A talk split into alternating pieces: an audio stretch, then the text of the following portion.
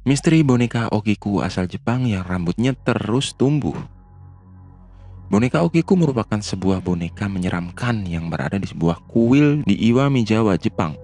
Ada kisah menarik sekaligus misterius dari boneka yang sudah ada sejak satu abad yang lalu ini.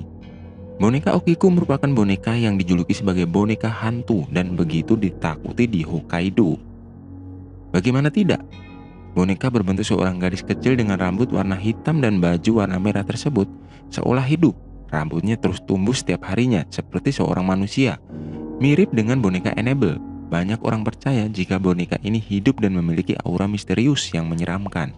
Mengenai boneka Okiku, kisah yang ada menyebutkan bahwa boneka ini milik seorang anak kecil berusia 3 tahun bernama Kikuko yang kemudian meninggal dunia karena flu berat.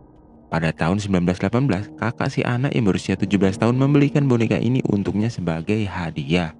Kikuko sangat mencintai bonekanya. Ia juga selalu membawa boneka itu ke mana pun ia pergi. Hingga suatu hari, gadis mungil tersebut sakit flu berat dan meninggal dunia. Sepeninggal buah hatinya, boneka milik Kikuko dititipkan sebuah kuil sebagai kenang-kenangan. Dulu rambut boneka ini hanya sebatas rahangnya, tapi seiring dengan perjalannya waktu, Rambut boneka itu terus tumbuh seperti rambut seorang anak manusia.